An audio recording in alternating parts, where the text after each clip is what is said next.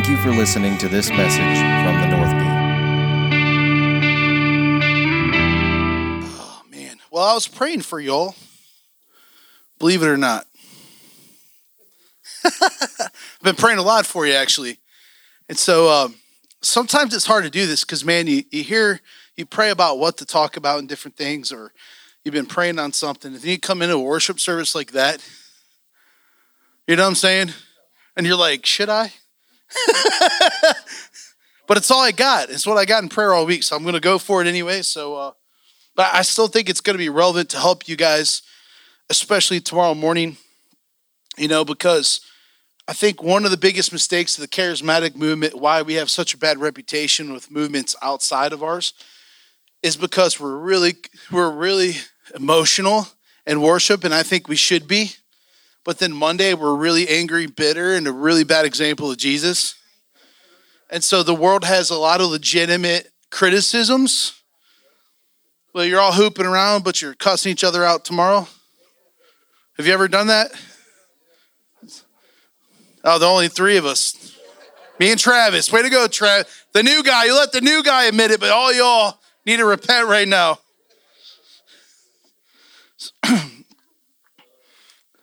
So maybe I'm not as saved as some of you, but we'll see. Maybe I'll get there tonight.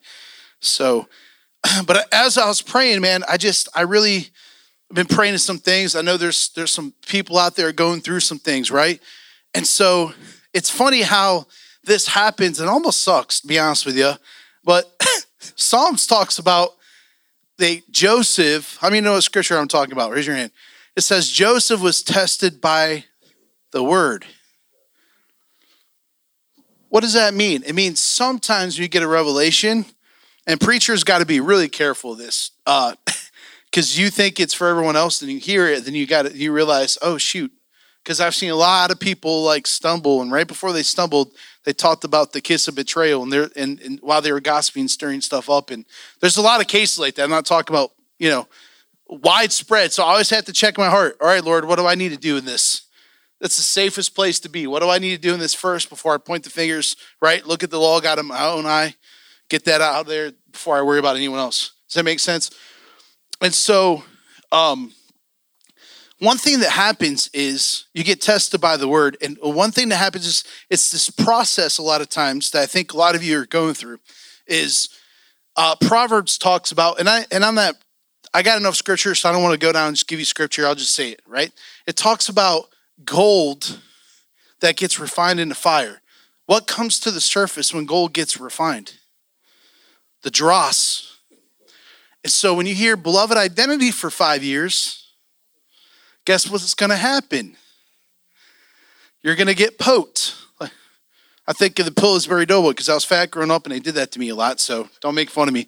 I'm sitting there like this. I'm like, I triggered myself, right? But beloved identity comes and goes, You're beloved. And you're like, oh, it feels so good. Your beloved, your beloved, yeah, thank you. This is so amazing. I feel like so great. And the Monday morning comes, and your boss is like, where's the report? Why are you late? Right? How come this isn't paid? Whatever it is, you're like, whoa, whoa, whoa, what, what? And then you come home and like your kids get in trouble in school, and then right, and then the next thing, the next thing, the next thing you know, you don't feel really beloved anymore, do you? And so you have this thing, and then you get angry and you're mad and you're like, want to cuss the principal out. Whatever it is that you're going through, you're going through all this stuff, and you're like, man, I feel more irritated now than before I ever heard the beloved identity message. You know what that is? It's called you had some rebellion and some things in here and some anger inside of you, and you're praying, whatever it takes, Jesus. Jesus, take the wheel. God, show me I'm beloved. He's like, okay, well, you're going to have to forgive this person. You're like, nope. Guess what? Wall comes up. And then the beloved message keeps coming at you like bullets. You're loved. You're loved. Then you guess what happens? You get tired of hearing it. You start getting irritated. Are we going to talk about anything else in beloved identity? Is that the only message in the freaking? I mean, how many more times we got to talk about this? Oh, I think I get it now. No, obviously you didn't because there's a reason why it's still being spoken. The bullets are still coming, but that wall's still up because when he comes in to take what's keeping you from feeling beloved on Monday morning, not in the corporate worship gathering, you literally build up a wall of protection around it. Yeah. So what I was praying for you, man, it just got like literally, I'm not like trying to be mean. Am I coming off mean? Katie Lynn, you cool? All right, everyone cool? All right. I'm not, I'm not, this is not a hard mess. To me, this is liberating. Okay. And so when I was praying, I'm like, Lord, like I'm getting the dross thing, I'm getting some other stuff. And, you know, sometimes this happens when you hear a word and you don't apply. There's all these different dimensions that you've learned over the years. And scripture tells us that could create these things that almost make us unresponsive to what we're hearing, right? And so as I'm going through there, I'm like, Lord, what, like, before I even knew I was preaching, I'm praying for the church and I'm like, what are people going through? What are they, what's going on? Like, we've tried everything. We've done the Father's Table, we've done three or four years rounds of school of ministry, we've done prophetic ignition, we've done prayer meeting at the prayer meeting at the prayer meeting, we've done men's and women's, we've done marriage counseling, we've done how to raise your kids. Like, it's not a lack of education. Do you see what I'm saying?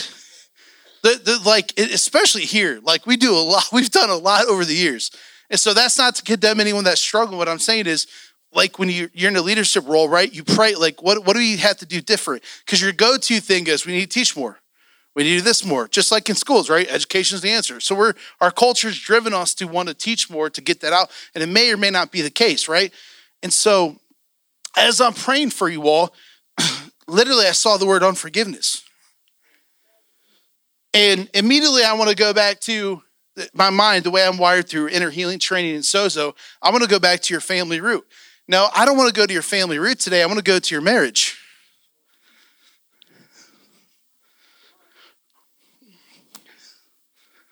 I want to go to your job, right?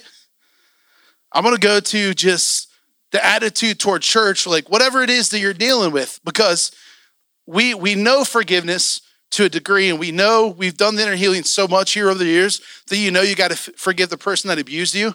Otherwise, you're going to be in this long. We we know understand all that, but we for some reason it escapes our head that I actually have to forgive the person I live with.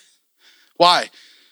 Because they're going to disappoint me, and I'm going to disappoint them. I guarantee it probably every day, probably four or five times a day, right? All this little stuff. Why is this here?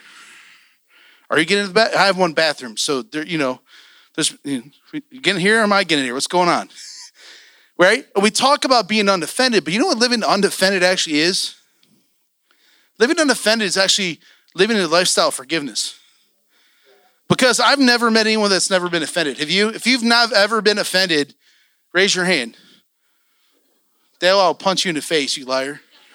You religious hypocrite. You Pharisee, I'm coming after you, Dale. See, Dale's going to have to forgive me now because you just got offended because I said that. If someone comes to you and tells you they're unoffendable, like you're trying to talk yourself into that. What, what it is is you get your feelings hurt and you have a choice. Do I dwell on it, let this thing, this offense take root, or I just say, whatever, they just rubbed me the wrong way, they're probably having a bad day. Cool. Let me move on. One is the way of peace, one is the way of torment. so let me tell you what Jesus said, okay? Some of you may not like it because it's really hard. But I'm going to be real gentle as possible because I'm in a good mood, right? So, all right, so let's go to Matthew 6, 14 through 15.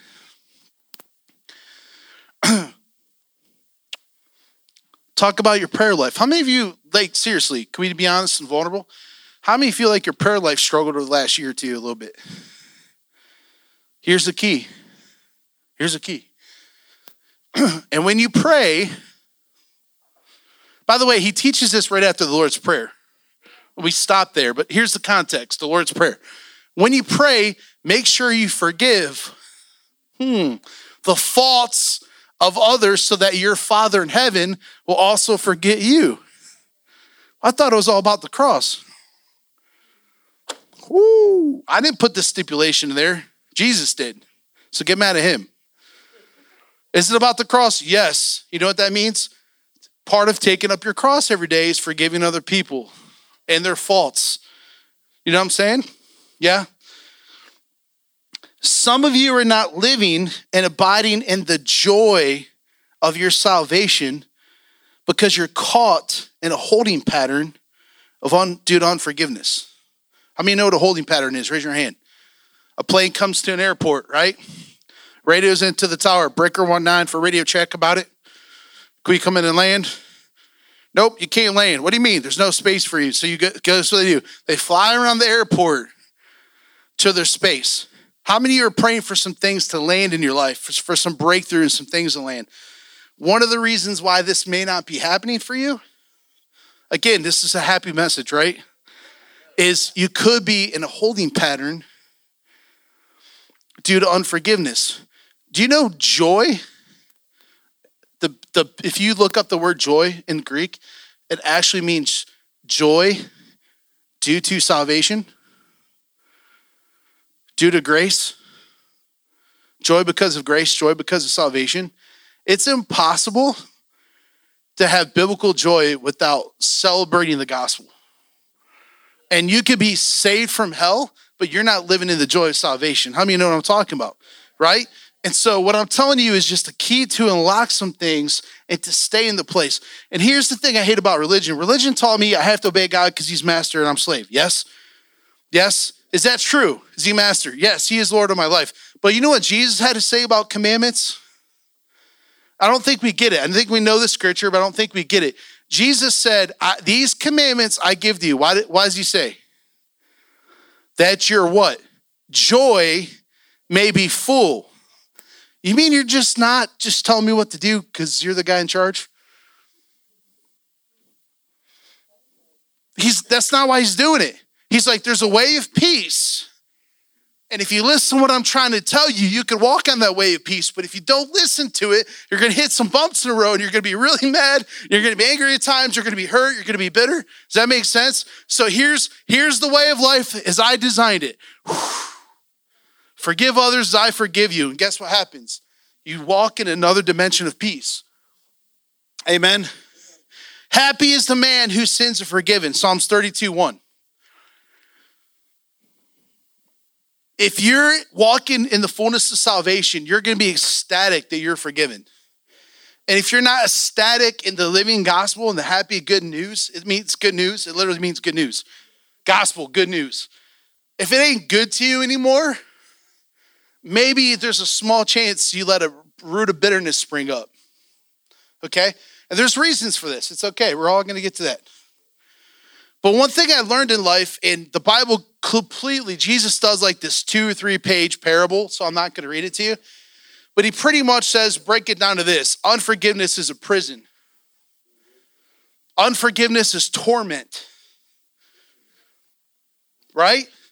You guys know what I'm talking about, the parable. I'm not going to get into it, but unforgiveness is a complete prison, it's complete torment. Now, I want to reference this. When I'm talking about forgiveness, I'm not saying this relationship has to be reconciled in the same it was. There's people that abused me as a child that they'll never have access to my home, they'll never have access to my kids. They're, we're not hunky dory, like everything's fine, okay? It doesn't mean you're stupid and just let them you know, because that they could still be in that place, you know what I'm saying? It just means here, I no longer have an issue when I hear that person's name. I no longer freak out. I no longer trigger. I don't get sad. I don't get angry. I don't get, I don't want to beat them up. I don't want to punch them in the face. I've completely let go of out of my heart anything that they did wrong to me. And I completely let go. And there's liberty there. So what I'm saying forgiveness, what I'm saying is it doesn't mean you pretend they didn't do something to you, okay? Because that's that's just lying. That's just lying. Now, all week long, that song that Mama Tina sang a few weeks ago has really been hitting home. Uh, so much where I bought the album so I could just I hear it and play it. I'm like apostle. I hear I get a song and play it and repeat. It's like we make space. We make room. And one part of there, she says, bye, bye, bye, bye, clutter, right? And listen, God knows we need to get rid of physical clutter. But when I hear that, what I'm actually hearing is get rid of your heart clutter, clear your headscape, make room. When I hear when she was singing it tonight, I'll make room for you. You know what it is? You know why I say it? It's because you can spend two, three, four hours a day and never be present with the Lord.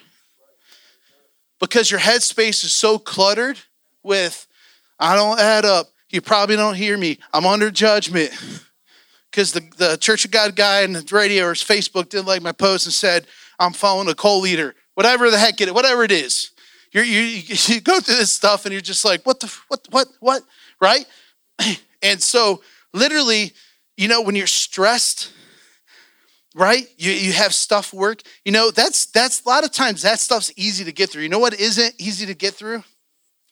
I've been mad as heck right before a church service and I got right in the presence. You know when I never get in the presence is when I'm mad because I won't like I'm really mad and I want someone to pay. And I get into presence, everyone could be doing cartwheels and I'll be in there like, oh, great service, brother.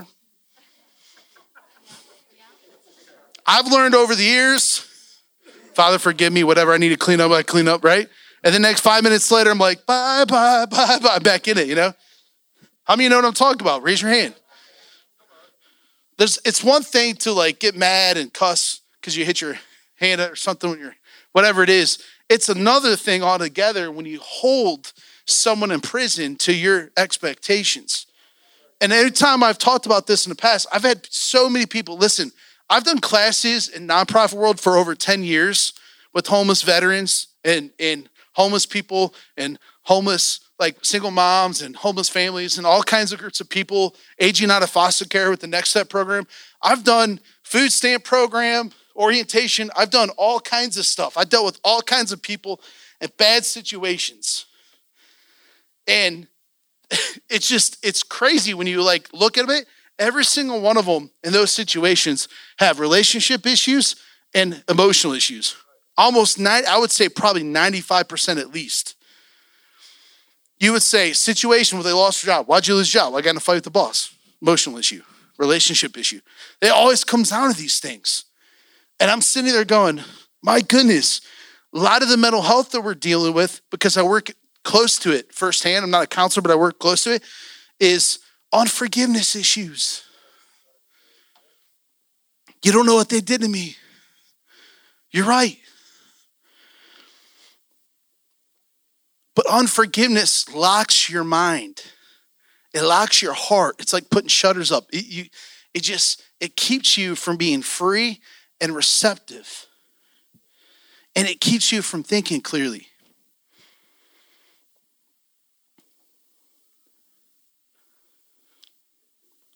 In fact, where Jen and I in heaven, heaven came over. They went did some things uh, in Kent today, Arden Hill or something. I took Sambo there, and we're just kind of talking about this kind of stuff. I was like, you know, what? I could look back in my prayer closet at times where I prayed one to three hours a day.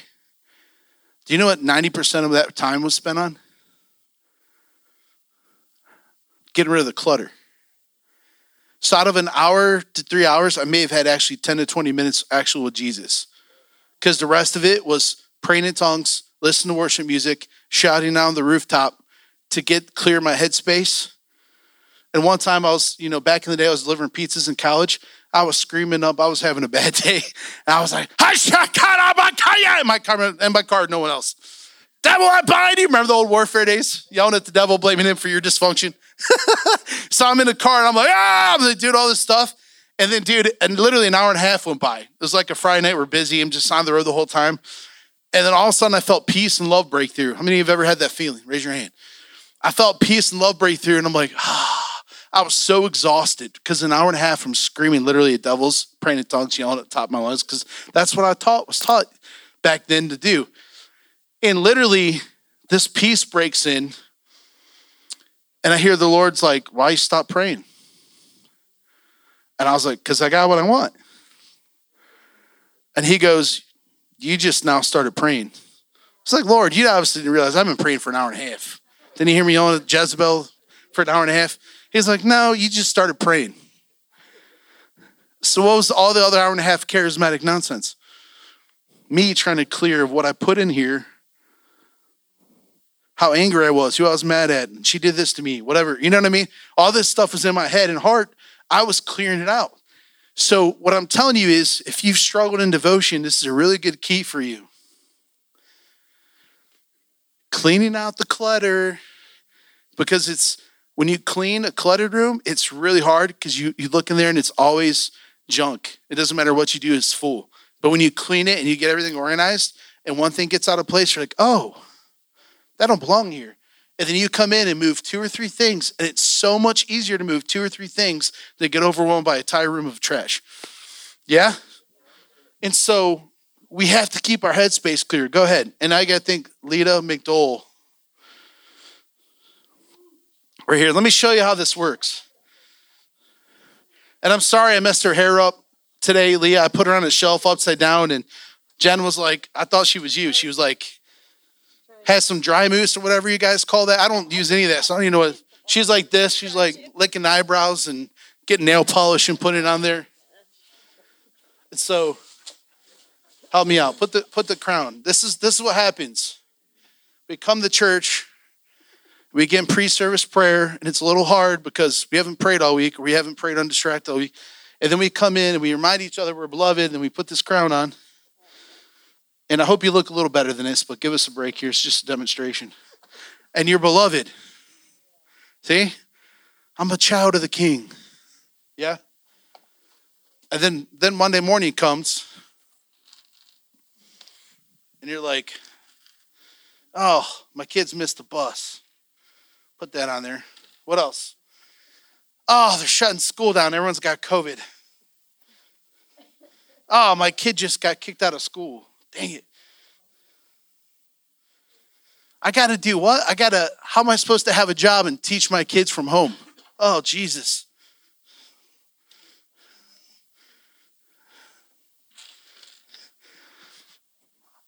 I got off at five. Why are you calling me at seven o'clock to do more work?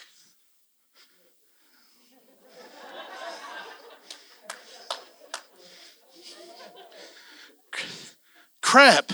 I forgot to buy eggs at the store. Now I don't have any breakfast to eat. Whatever it is, we'll put one right here. Right? How many of you know this? Like, man, I don't know, this whole day stinks. There you go, right? And you start to go here and and then you go, you're running late, drop your kids off, and now you're gonna be late for work, so so your boss is mad at you. And then you're mad at the the stop sign lady at the school because she's always yelling at you anyways about the fire lane that you don't care about. And then then you spill your coffee in yourself, right? Because you're in a hurry. And then you're like, I didn't even get to drink my coffee today. And then people look at you and you flick them off because you just, you know, then you repent as you're driving away because you shouldn't have done it. And then and then you go to pick your kid up the end of the day, like, that's the chick that flicked me off. Now you're mad because they know it's you, right? And you got to own up to it. And then the whole time you're in your car, but I'm beloved. I'm beloved. Right where I need to be, right? And then it's just like, so you're just like, no, brother, I believe I'm beloved. I have people that are completely like a mess, and I come up to them, hey man, how you doing? Oh, I'm blessed and highly favored, brother. I'm doing great. Really? Do you smell that? I don't smell anything. Of course you don't. I don't know why. You know, in the social service world, you probably saw this video. We have this video. It's like literally, it's it's really stu- it's meant to be stupid but really insightful. Like it t- teaches you how to counsel and do motivational interviewing. And there's a chick there with a nail in her head. And they show the counselor the first thing you want to say is like, "Do you realize you got a nail right in the middle of your head?" But you're not allowed to say that because as soon as you say it, they're gonna be like, "What?" They can't see it because it's on their forehead. So even though it's right here and they could probably feel it and all this different stuff, they can't see it because it's right here. And the whole idea is you could tell them they have a nail in their head all they want, they're not going to get it because they can't see it. They're going to be like, why would I have a nail in my head? Like, I don't know, but you got a nail in your head, right? So they teach you how to walk people through a process of realizing, hey, wow, do you think I have a nail in my head? I think you might, right? Kind of reminds me of my big fat Greek wedding where the lady, she wanted the job of the office, but the dad went to the restaurant. So they said they knew the dad wouldn't let her unless it was his idea. So they say, go there. It's a motivational interview. And if you ever want to be a social worker, it's like you sit down and you go, man, she really wants to work in the office. And so and so really needs some help, but man, she has to work in a restaurant. He's like, I got the idea. She goes and works in the office, and everyone's like, what a great idea, Pop or Pappy or the Daddy, whatever they call him, right? And so it's obvious to everyone else, but to him, they have to create a context for him to come up. Otherwise, you see what I'm saying? And so social workers are turning over right now because that's not real motivation. and, and so we have this, and we come to church and we fake it and pretend we have everything together. Right? No, I'm beloved. No, you are. You have a crown. You're beloved. He's seated. He's a crown of loving kindness. Yes. But how's try try doing devotion like this? If you ever put one of these on your nose, it freaking hurts. You know what you're gonna think about? How bad it hurts the entire time. You're not gonna pay attention to your little Jesus calling book, okay? So so guess what happens? You come in, you process, okay, here. You start to take that. Here comes 20 minutes of my devotional time. Ah, by the time I get down to here, guess what? I got to go to work. Ah, how was devotion today, honey? That was all right. Like I felt like God dealt with some stuff. It was okay. Huh, I wonder why. You got rid of a few things. And here's the thing Bill Johnson said this years ago. If I latched onto this so good, he said there's a difference between sin and uncleanliness. And he said one time he went to a hotel room and it was one of those illegal movies on the TV screen. Okay? He didn't he didn't he just goes to this hotel, he's doing a conference, he's traveling. He turns on the TV and one of those illegal movies was playing somehow like it just it was already playing so he turned it on and he saw images that he did not want to see. So he said did i sin? Was i lusting? Was i trying no i didn't sin. He's like but now i have to deal with the memory of what my eyes were exposed to. It's like i didn't sin but my eyes were unclean for a moment that's not sending him to hell but it says is now he has to deal with the memory and what apostles say about ishmael some of you are still traumatized by the memory. If it reminds you, oh, you remind me of him. I worked with a lady at work who whose husband was a maintenance man, and my job was to help get her employed. And so the only thing people hiring was fast food, retail, surprise, and like low wage factories, right? The factories were paying more than fast food or retail at the time, and she would not last more than a few days. And I'm like, we got to figure this out. Like, we have to figure this out. I know I don't want to work in a factory either we have to figure something out for you because you got you're homeless. You're going to be in the street soon because your time's running out in the shelter. We got to figure this out. And help me help you, like, you know? And we're in a class, the support group type class I'm leading, and we're talking about stuff like this. Then we're talking about forgiveness. And she's like, Oh my God, I just had an epiphany. I'm like, What? She's like, I know why I can't work in factories. I'm like, Why? She said, My ex husband who walked out my two year old kid was a maintenance man. Every day he would come home with the maintenance outfit. She's like, I realize every time I'm in a factory place and I see a man with the blue shirt and the name tag on, I trigger. I get angry. I get mouthy. And when they push back at me, I'm like, I'm out of here. So, what was the issue? Was it the environment that she worked in? When is she going to get breakthrough? Is it when she doesn't drive by a factory, never see a maintenance outfit again, or she actually forgives her ex husband and no longer becomes a trigger. Now she's free to get a job anywhere. Do you see what I'm saying? She was caught in holding pattern. Things are going to happen to you that you can't prevent these things from lashing you. But as you learn to live unoffendable, which means forgiving people for offending you and hurting your feelings, it doesn't mean you're not going to get offended. It just means you give it no influence in your life. You start to be free. And at first, it's a little hard, but then you get face to face and you get clean. The next time you go in devotion, you're like, you know what? Today was a lot better than it was yesterday. And then you go in there and you work, some stuff just gets worked out or just starts falling off you because you're worshiping.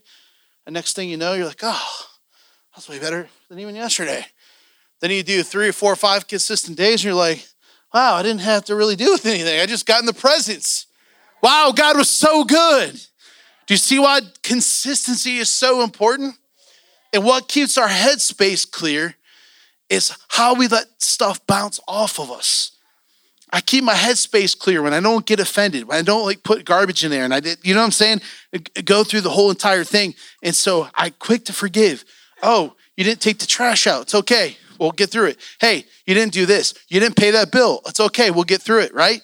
And then what happens is you get mad. You get mad in a moment, yell, raise your voice. Guess what? You can't change that now, but you know what you can do? Forgive. You can forgive yourself, or you can hang your head and put yourself in depression, or you can forgive, you know what I'm saying, yourself for doing it. And then also as a spouse, you can forgive them for getting mad at you.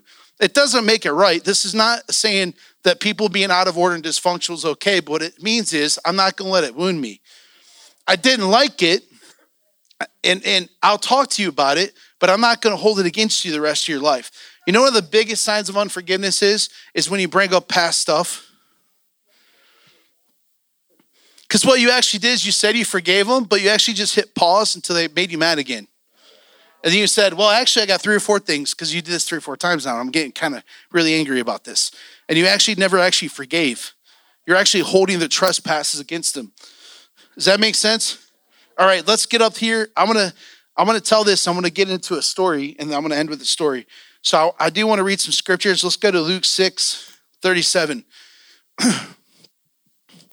Jesus said, Forsake the habit of criticizing and judging others. Uh oh. And then you will not be criticized and judged in return.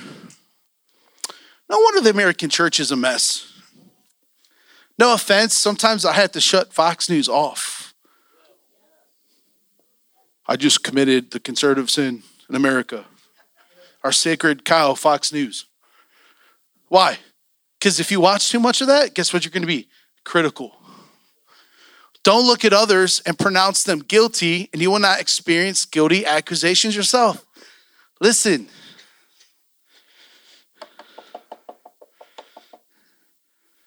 If you don't like being criticized, do not criticize other people. You'll be a magnet for it.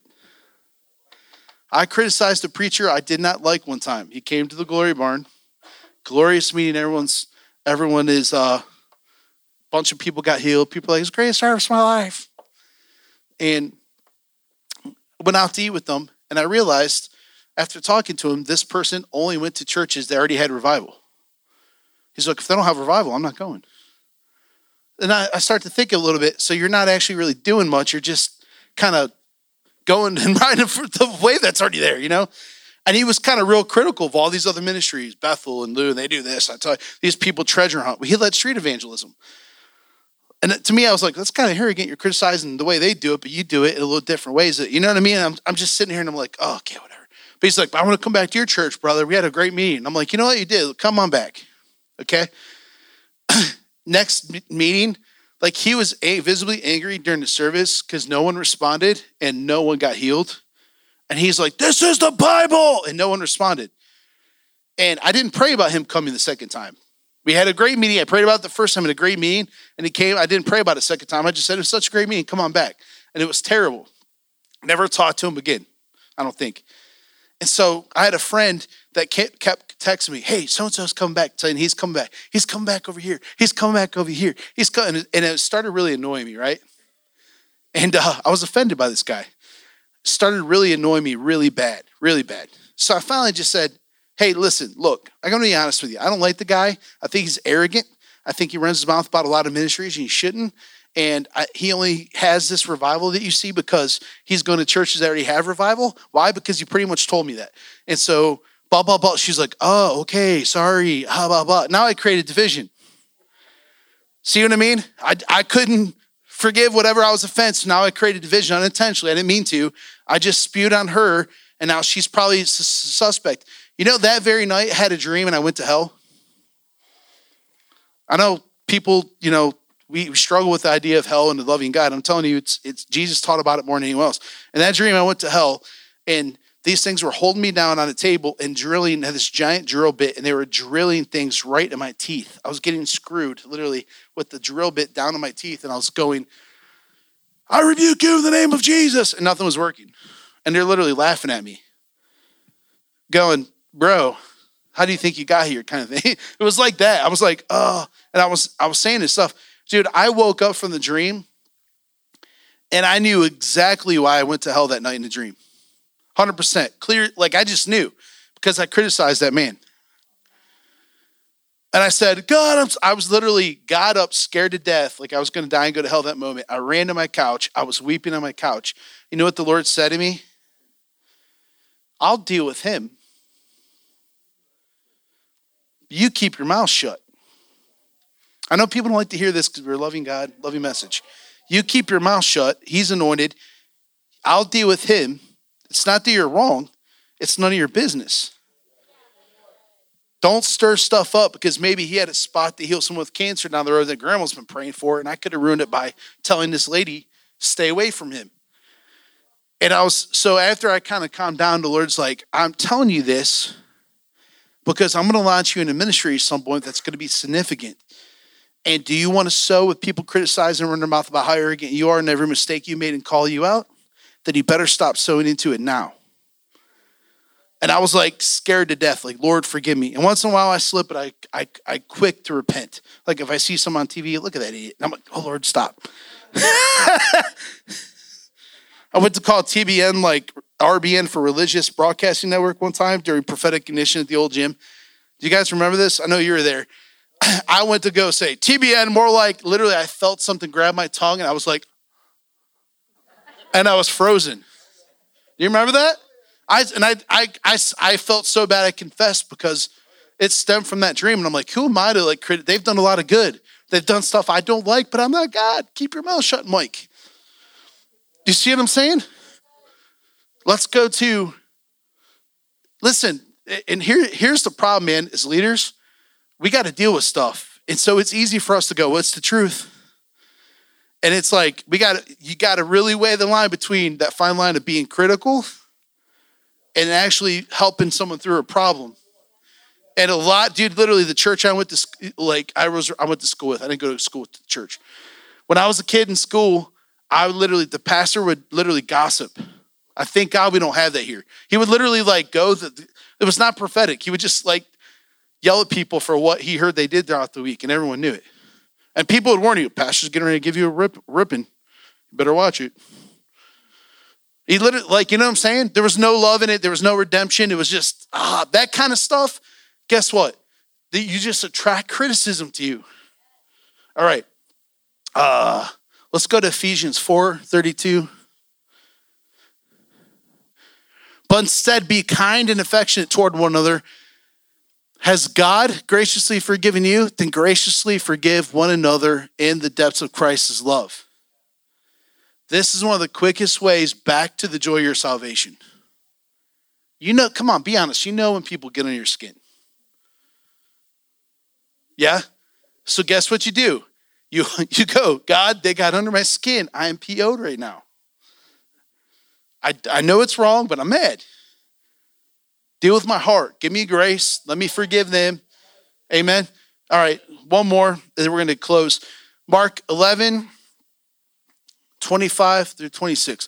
And wherever you stand praying, if you find that you carry something in your heart against another person, release him and forgive him so that your Father in heaven will also release you and forgive you of your faults. Do you realize the Bible talks about your prayers will be hindered if you're fighting with your spouse? Yeah? So if you've you've prayed in the gym, we're praying here, then we're praying on Friday, and you see these prayers come to pass, but you're praying in your personal life and you're not seeing this thing break through. Are you fault finding with your spouse? Because God could be actually resisting you. I know He's good, but He loves you so much. He doesn't want this dysfunctional and let all the blessings come. So He's just saying, uh, it's like Adam. If you eat the tree corrupt, you're going to be like that the rest of your life. So because I love you, I'm going to keep you out of the garden. Yeah? And so God resists the proud and he gives grace to the humble. And so if we're pride and we're quarreling, now listen, there's a lot of stuff, people that deal with personal lives. I've been there. I go through it time to time. I'm not pointing anyone else. If you think I'm pointing you out and saying this is for you, like that's probably just conviction should probably kind of take that to prayer. I'm not being any, this is not about one person in the room. I just say that because I've been in the seat and thought it was about me, and I'm like, oh, I'm never going to add up. I'm not, no, no, that's not what I'm saying. Is I'm saying I'm praying for the church, and this is what I'm hearing. Unforgiveness is what's keeping people in prison. Is okay? Now, let me tell you a story. And this is what I'm going to end on.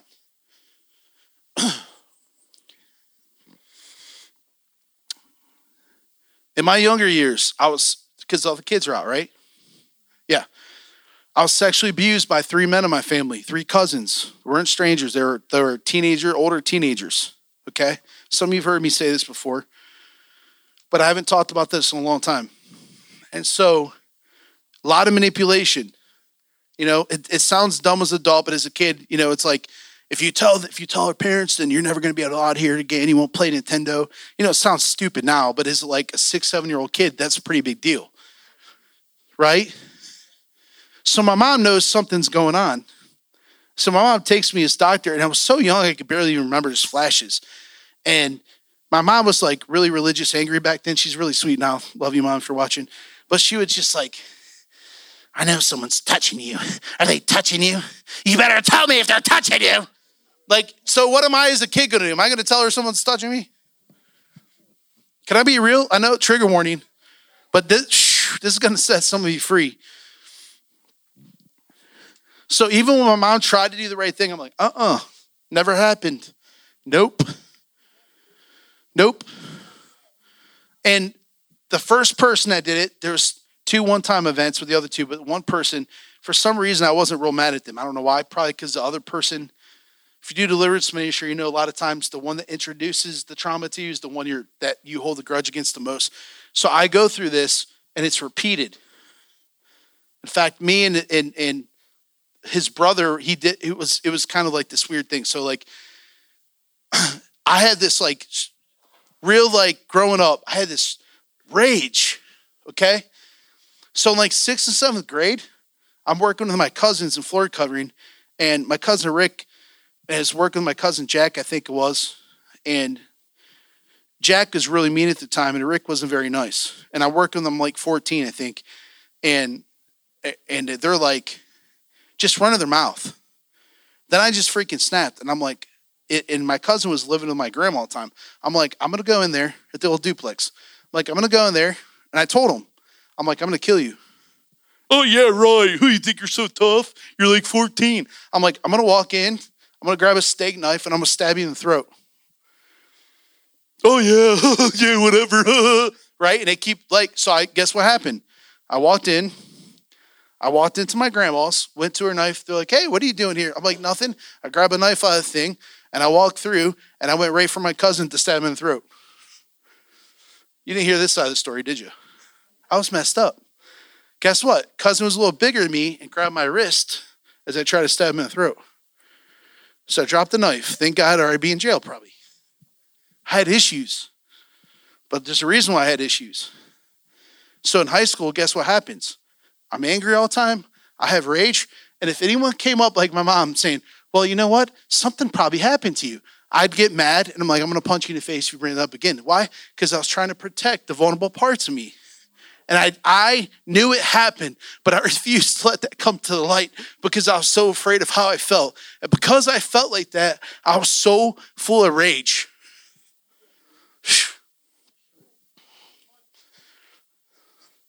Having a bad day at school. Let's go skip, skip school and huff gas.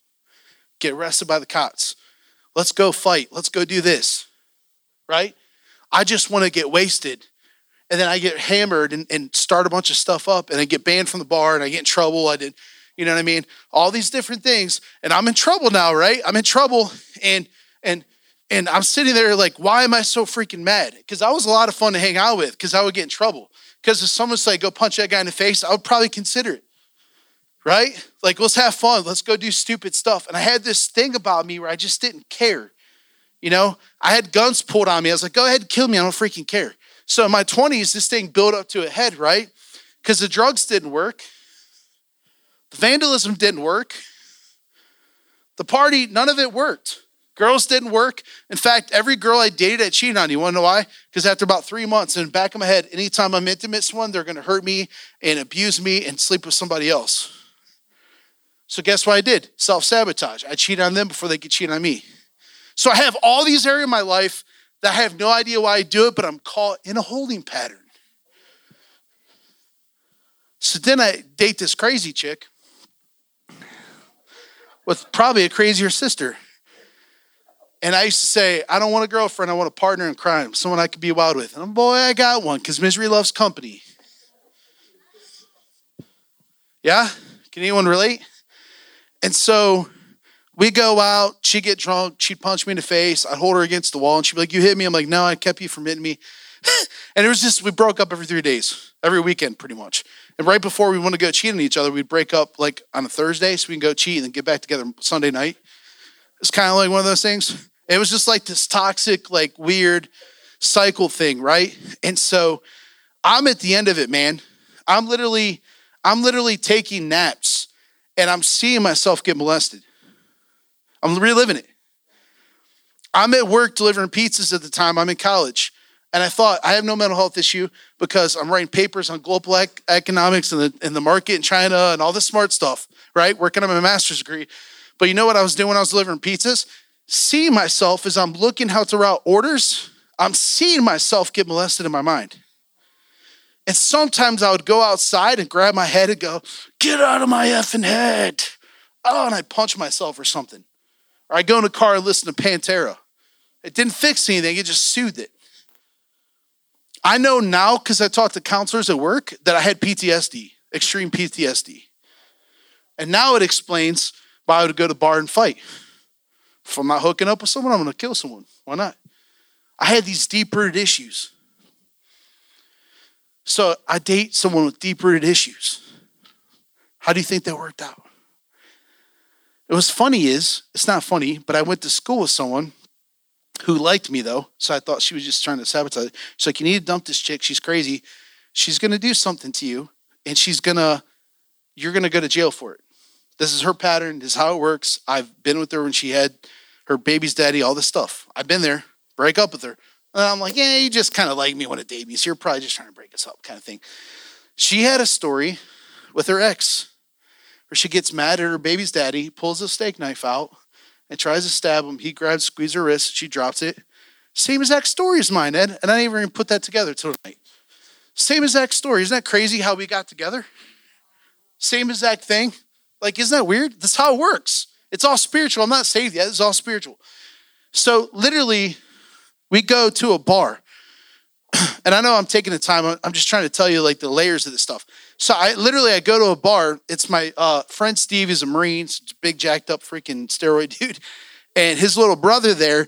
Well, his little brother's underage. We go to Twinsburg, and there's like this butane Bob's or something. I can't even really remember much of it. We get up there, and uh, man, we're just we're the type of guys that it was just like we literally laughed about the Dukes of Hazzard, And it was our song, the theme song we like put boonies on and we do donuts in the truck and be like, just a good old boy. We're doing all this stupid. We just, we're dumb, you know? And uh, we're there at this bar. And so his brother brings all these underage guys in there. I don't know how they got in the bar. I don't know if it's 18 over or what. I don't know. I was already hammered before I got there. So they come out and the one guy sends his girlfriend up to get free drinks. Well, my girlfriend and I start arguing. I'm like, dude, I'm not going to jail for these fools. Don't buy him anything. She's like, no, just remember when you're young. she's buying him drinks. we're in an argument over it. And then when she wasn't around, this girl kept coming up, putting her hand on me, like trying to get all flirty. I'm like, I know who you're here with. I'm here with my girlfriend. Get out of here. So I got really annoyed. So I started saying stuff I shouldn't have. I called her names I shouldn't. That was probably inappropriate at the time. She went offended and told her boyfriend, who was like six five, tall, skinny guy. So he wanted to fight me. I like to fight. So guess what? We started fighting. What did my ex girlfriend do? She jumps in between us, and I said, You're going to get hit. Get out of the way. Because this guy's literally charging me like Rambo, but he's real tall, linky. He's like, Ah, I'm going to kill you. And I'm running to him. She jumps in the middle, so I take her shoulder and I push her out of the way so she doesn't get hit. Him and I start fighting. Next thing you know, her sister comes and punches me in the face of the ring and actually did more damage than the guy did, believe it or not. So it boils over to the car. Everyone gets kicked out, boils over to the parking lot. She pulls right up to me I'm mad as heck because I'm I wanted to beat this guy up. You got in the way and attacked me. So now everyone I'm supposed to be friends with, you know what I mean? Like this whole thing. How am I getting home? She was my ride there. All this different stuff going on. She comes out in the parking lot, pulls up screaming, flicks me off, and runs me and two of my friends over with the car. So I grab the wiper. The wiper pulls up. I did punch the car probably. um, I was pretty angry, but I got ran over. And I held onto the wiper and rolled off so I didn't get ran over again because she tried to run us over a second time. My friends had bruises. We took pictures. So I had my roommate take me to, to, to the police department. And there's a point to all this. I know I'm dragging up. I'm trying to tell you details. I go to the police department. I'm 340 pounds. I'm on steroids. I'm benching 425. I'm really mad. I'm really drunk. And I go to the police department to try to press charges on like 120 pound blonde chick. How do you think that worked out for me? Who do you think got in trouble? I didn't date her sister, so I'm real mad now. Right? So I have these charges. I, am getting insurance letters. They want me to pay for the damage of her car. Mean, the one that got damaged from running me over. Like, I'm mad. I'm mad. I thought about her every single day. Here's the thing, guys. Here's what you're not getting. I had no idea that rage, the drug abuse, the violence that I had had everything to do with my sex abuse as a kid. Because if you would have asked me, I would have got mad at you and I would never admit it. I didn't even know. People like, why are you mad? I'm like, I don't know, because you're in my face. Get out of my freaking face, right? I have no freaking clue. So I go through this process. I see her at the bar like a year later. I just got found not guilty, praise God. I actually took it to trial. My lawyer said not to. I did it anyways. I'm like, no, we're going to trial. It's not right. Like, just pay for a car. I'm like, I'm not doing it. I go to freaking trial. I get not, not guilty. I'm excited. I'm at timeout bar. I'm sitting across the bar. I'm stone drunk. I look over. Guess who's two seats down from me? Her sister that ran me over. And I'm freaking mad, Glenn. I'm real mad. And I'm like, I want to punch her in the face. I know it's not right. I can't hit a girl. I just, I hate, ah, I want to please send, tell a guy something so I could beat him up in your behalf and pretend it's you. And finally, I had this epiphany. I'm not safe. I'm like, dang it, I'm freaking sick of thinking about you. So my drunken stupor, right? I go over to her. I'm like, hey, bad idea. Court cases were just ending. You know, all this stuff in the middle. And I'm like, I'm freaking sick of this. And she looks at me, gives me this like, like face like she's gonna punch me again. I'm like, don't, because she actually hit pretty hard, had a big ring on. So I look at her and I was like, I think about you every single day and I freaking hate you. I was like, and I don't want you to think this is because I want to be friends because I can't stand you I don't want to see you again in my entire life. I hope I never see you again. I was like, but I'm sick of thinking about you every single day of my life. And so I'm doing this for me. So I just want you to know that even though I hate you, it's not a good, not a good apology, right? Like, like I'm forgiving you because I'm done with this. I'm sick of thinking about you. And if you're going to be honest, you think about me every single day, don't you? She shook her head, yeah. And I was, I can't believe she admitted. So I'm like, so you know what? I'm just gonna ask you to forgive me too, because we were both wrong. We both did dumb stuff. And she looked at me, she's like, no, I can never forgive you. And I'm like, I don't care, I'm done. Do you know that started me on a healing process? And I came to faith. Literally, God started dealing with the sex abuse and my forgiveness. I told that story because it wasn't abuse. It wasn't because the sex abuse as a kid. But like this, like a layer I hit the surface, then it got deeper, then it got deeper. Then I'm sitting at the bar, still not still not sober yet. I'm sitting at the bar drinking with my buddy who worked there. I just got let in. I was banned twice from the bar. I sit there. This guy I never seen before came to town for a wedding, came over and tried to fight with me. He was across the bar looking going. He came over, right? He comes over and he, he comes right here, and my buddy's like, Way to go, fat boy. You, you stir up trouble even when you don't run your mouth. It's just who you are. And he's like laughing. At that moment, I realized this draft I don't need anymore. Because every time I did it before was to numb the pain. I don't have any more pain to numb. And I realized the root of my alcoholism had absolutely nothing to do with alcohol, had everything to do with the heart.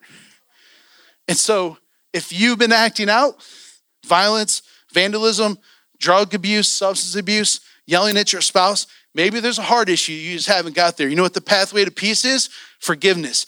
It may, for some of you, it may be the root like sexual abuse is me as a kid. It may be you just had enough, too much stress, and you got tired of being talked down to between your spouse and work and all these different places, and you need to work in present forgiveness.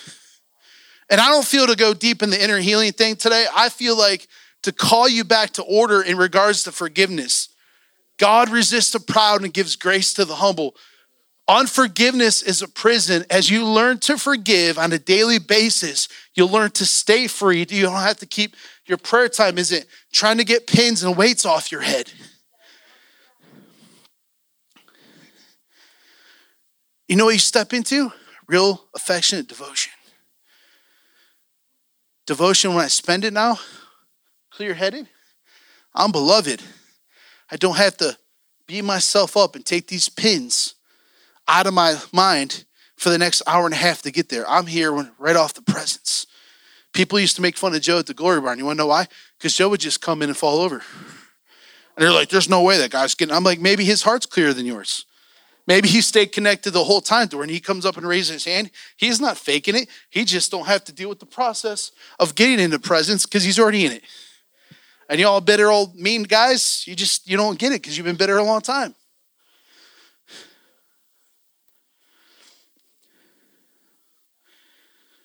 So come into the liberty forgiveness. There's a blood that speaks better word. If you find yourself, listen to me, you're going to marriage counseling with our pastors. I know very little what's said there, so don't think I'm pointing you out. I'm just telling you because I know how it is. I've been a pastor, I know. People are like, yeah, right. No, I'm serious. I know exactly what it is. And your heart's cries for justice, and you're at the counseling table and you're like, make him pay for what he's done. Make her pay for what he's done. You know what you just did? You just entered into Absalom. Because your thirst for justice But you know what's crazy about that? You don't want that same finger pointed at you. If you knew you screwed up, you wouldn't, you wouldn't be yelling, throw the book at him. You'd be saying, mercy, mercy. So when you're you're in counseling or you're home fighting, do you want justice? Because the blood of Abel had every right to cry out for justice because he was wrong. But you know what the Bible says about it? There's a blood that speaks a better word the blood of Jesus that cries forgiveness. And there's a man named Stephen. Man, I feel it. Do you feel that? Stand your feet. There's a man named Stephen. There's a man named Stephen who's preaching a good word, trying to convert these Jews and tell them the Messiah's here and you guys been missing it the whole time. They're getting literally angry, so angry, Ed, they put their fingers in here, the Bible says and they refuse to hear. And he keeps preaching. They take him before the council and he keeps preaching. They get so mad, they begin to beat him. They snatch him up and they take him on the outskirts of town. And they, they lay their coats at the feet of Saul and they pick up stones. And it's, what's crazy is before they even drug him out of town, it says, Stephen says, There, I see him. Heavens open up and I see I see Jesus at the right hand of the Father. And they drag him out. And they said, when he spoke before the people in the council, he shone as an angel. He was transfigured before their face. Come on, how many want to get transfigured? You know what the transfigured life is? It's forgiveness because he's glowing like an angel. And this was Stephen's heart. They picked up stones and literally began to hit him with stones to kill him. Religious folks began try to murder him. They did murder him. And he looks up and he sees Jesus. And every time I see that, I just don't see Jesus standing there like, hey, what's up, dude? I see Jesus doing this.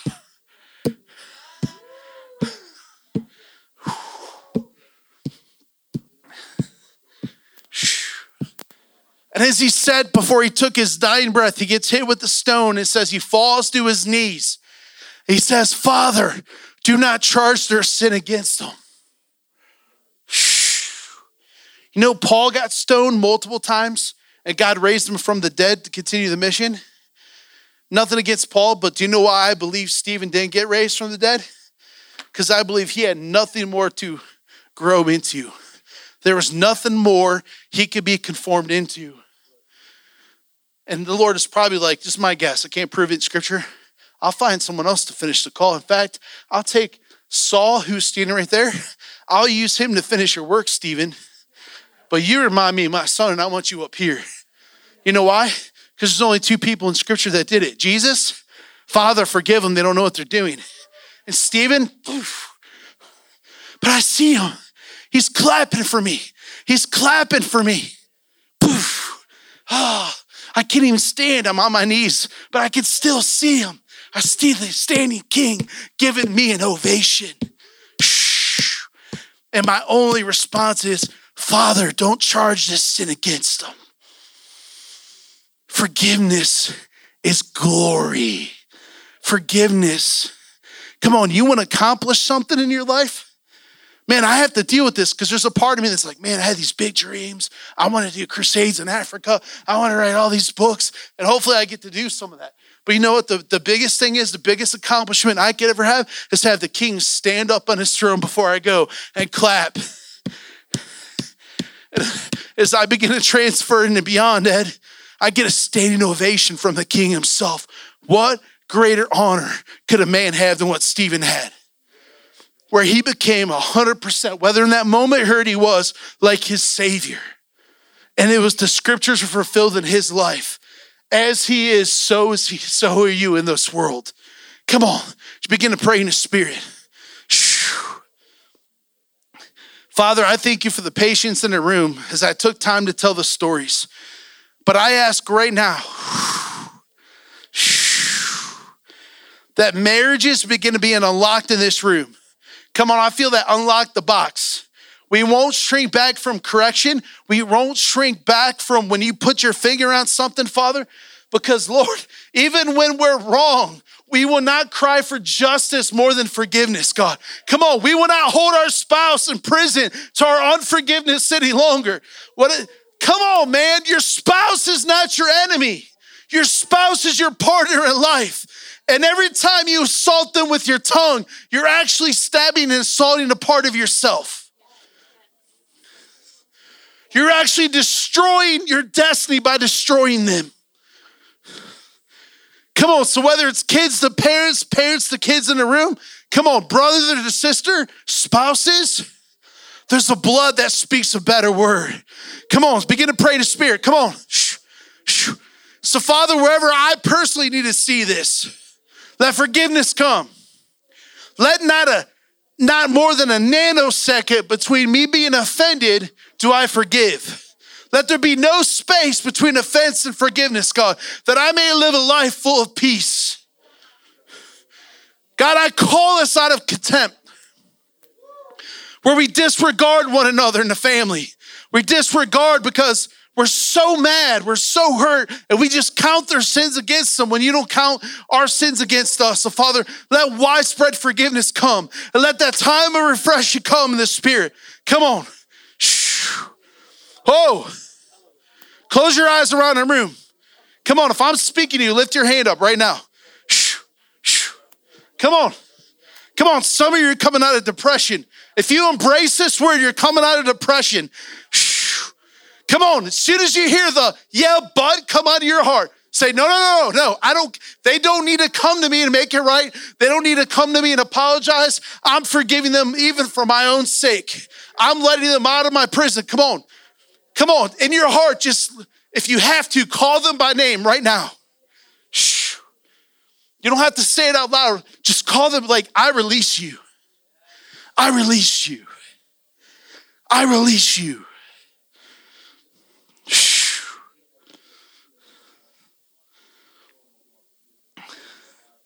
My father died when I was 25. I had to forgive him for leaving. You know why? Because he didn't have to leave. He refused ambulance help for a week. And I thought he was being selfish because he wanted to die. He's talked about it all the time. So my heart, I was angry. You selfish son of a gun. You thought about yourself before us. Now I have to deal with this grief at 25 and I have my dad around. I had to go through a process, Jeremy, forgive him. But you know what it makes me do now in forgiveness? I take my little boy. Because every time I went to hug my dad, he would say, What are you, gay? Are you a sissy boy? Are you a sissy? No, I just want daddy's hug. So, you know what I get to do now? I get to wrap Sam on my arms 20, 30, 40 times a day. Annoyingly, annoyingly to him, kiss him all over his little face. I'm like, you know, daddy loves you, right? You know, daddy loves you. And it's not words, it's hugs and it's kisses, it's prayers, it's time to the park. Come on, it's correction when he needs it. Come on. He will never go a day in his life thinking he's not loved. He'll never have to go. He'll never have to go. You know what shifted for me for exercise and health? You know what it is? Love. It's not what I look like, it's not the clothes I fit in. Well, there may be a little bit of that. It's I want to be around because I've seen him in the spirit in his 20s, I'm guessing. And I've in Africa, and I was at the side of the stage. Man, I didn't put this together now, so I may have made mistakes where I'll never see that fulfilled, but I had visions of it, and I know my uncle Ed did because he didn't he was not a fan of mine and he came and said i saw the lord show me what you're going to do and maybe a part of me blew it but you know what? Maybe he takes what i blew. You see what i'm saying? I'm not listening i'm not pouting over anything. I'm not saying i even did that. I'm just saying i've had visions of my son in africa. And i'm at the side of the stage going that's my boy. Give him everything, everything, God, that you promised me. And Mike, maybe that's the encounter we had, brother, coming from South Carolina. Maybe it's going to be Sam and Caleb or Sam and Jaden that we take to Africa and we finally have this breakthrough we're dreaming about. We take them to Ethiopia or somewhere and we take them with them and we say, son, or maybe we just send them from here. And Pastor, and Mama T lays hands on them. We said, Here's the resources, son. Go buy the land and give it back to the people who originally owned it. And give them twice the price that it's worth. Come on. Come on. Can you feel that? I'm telling if you you feel stuck in devotion, forgive. If you're if you feel like your prayer life is hitting a wall, forgive. If you find yourself critical, forgive. It's the key that unlocks glory. And you may just go, the next time you may go to prayer after you go through the, you forgive and you really get it out of your heart, and not just say you do in front of people, but you're actually forgiving your heart. You may actually see a king standing there and you may not have to get stoned to do it. Next time your spouse really hurts you and you want to hit them right in the face, ugh, you know what you do?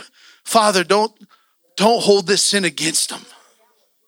I know he's a man of God.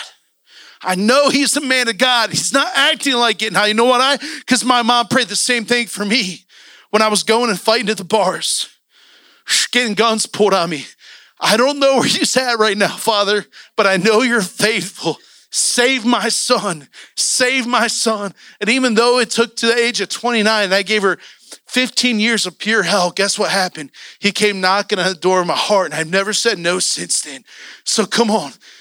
When you begin to pray like that the people you're mad at, maybe the next time you pray, you'll see a standing ovation from the king, and you won't have to wait till you get stoned to see it. You won't have to wait till you're transitioning over, but you say,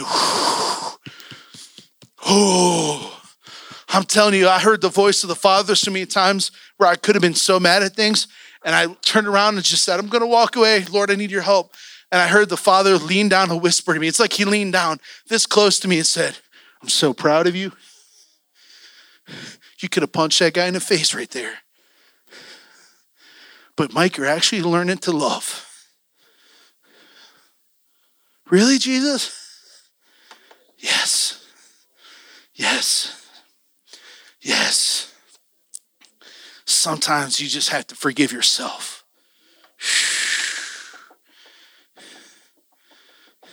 Listen, there's times where I get in this mystery stuff, and there's times where Lord stops it, says, Nope, all this is going down. I need you to pray into this right now. And that word this week for me was on forgiveness. And I can't think of anybody I'm mad at. So I know it's for someone else besides me in this house. And I'm not, I'm not trying to displace blame. But I'm telling you, take it to heart because this could be the freedom that you're praying about. So now I want everyone in the room close your eyes.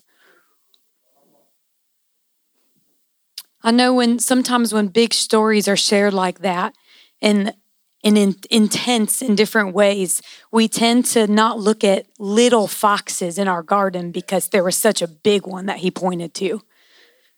So I feel like there's a seriousness in the room that we have to come into right now. Because that's what I kept hearing even during worship, and I didn't even know what he was going to speak on. Was there a little foxes spoiling the vine?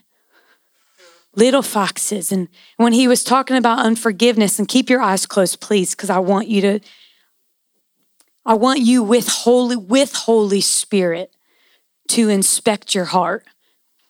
I feel like there are marriages in the room, and I'm gonna I want to set some of you free. We have been preaching and praying no report card for ourselves, but yet we have a report card for our spouse. I hear the cries of the, the wives in the room of I, I wish I could, I wish I could enter into this place with the Lord, but I can't because He's not doing this. When did the Lord ever tell you, you that the sky was not your limit? It only says your prayers are hindered when there's arguing between you, when there's a quarrel between you, not because he's not living up to what you thought he was supposed to live up to. So today, remove that report card off of your spouse. Remove those expectations off of them and remember why you love them. Remember why you were at the altar saying, I do to that person. In that moment, you weren't putting a report card on them, you were just staring in the eyes of love. So we remove the report card towards our spouses in this room. You're not held back because they're not what you think they should be. Nowhere in the scripture does it say you are. It only says if there's a quarrel between you, your prayers, it's like hitting a brass ceiling. So we remove that hindrance right now out of our marriages. We remove what is hindering love. We refuse to be Ishmael to our spouse. They are part of you. Two became one that day you said, I do. So when you're putting a report card on them, you're actually speaking Ishmael over yourself. So we remove that voice of accusation right now. Father, we thank you that the sky is the limit. The sky is the limit in our devotional life. So come on, even just, and I don't want you out loud because I don't want to make anybody stand out in the room for this. But if that's you, I just want you to begin to forgive your spouse. And then also just forgive yourself for putting on those expectations, those false expectations, that report card on them. Because you haven't always lived up to it either, and you never wanted to be their excuse. So don't let don't let them be that to you. We remove every accusing voice and we say, There is therefore now no condemnation to those that are in Christ Jesus. The very one that, as he's being crucified, said, Father, forgive them. We are in him. We are in him. That is your dwelling place, and he is in you. So we remove any voice of accusation that we're pointing toward anybody else and that we point toward ourselves. We thank you that forgiveness reigns here. Father, you delight in showing mercy, and let that be our character too, Father. You delight in showing mercy. You actually look for opportunities to forgive us when we should not have been. You look for opportunities to extend your hand of mercy when we should not have deserved it. Give us your character, Father. Give us your character that we would delight in showing mercy when it should not be deserved, that somebody would look back in our eyes and see you, Abba. Mercy is our portion. Mercy is our inheritance. So, Father, we receive of that tonight. Let us be known as a people of mercy. Let us be known as a people quick to forgive. Thank you, Father. Thank you for marriages that are being set free in the room. I thank you for clarity of mind and devotion that's being received right now as we're letting go of this clutter, Father, as we're making space for your mercy to reign. Thank you, Lord. Thank you, Father. Armin, will you just, even if you just want to throw a pad on, if you don't want to play, I just want to give an opportunity just to either sit in this or you can come up and respond. But I feel like just let Holy Spirit walk you through that right now. Don't be quick to move on from this tonight. Thank you, Father. We sang it earlier. I'll make room for you to do whatever you want. So we remove all the clutter right now. All that clutter, every stronghold that we that lie that we perceive to be the truth because of the trauma that was done. We remove that clutter right now. We make space for you. We make space for you. And I thank you, Holy Spirit, that you don't leave us to do this alone, that we would feel condemned, but you come in with your love and your mercy. You are good to us. So, whatever foxes are spoiling the vine, that are taken away from this love that it's between you and us, Father, we ask tonight that you would just come and reveal these things to us and just remove these foxes from the garden with us until your fragrant spices arise from our life, God. Until the very desires of our heart begin to sprout forth in this garden, Father.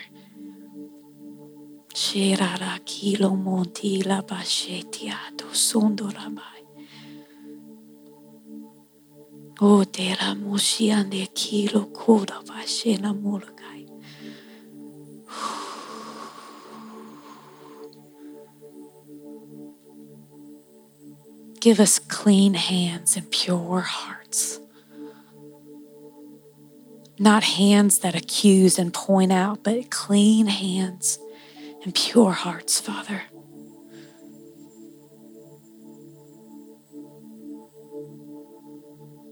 Your mercy prevails. Mercy triumphs over judgment. It seeks out opportunities to give forgiveness. Thank you, Father. Thank you, Father.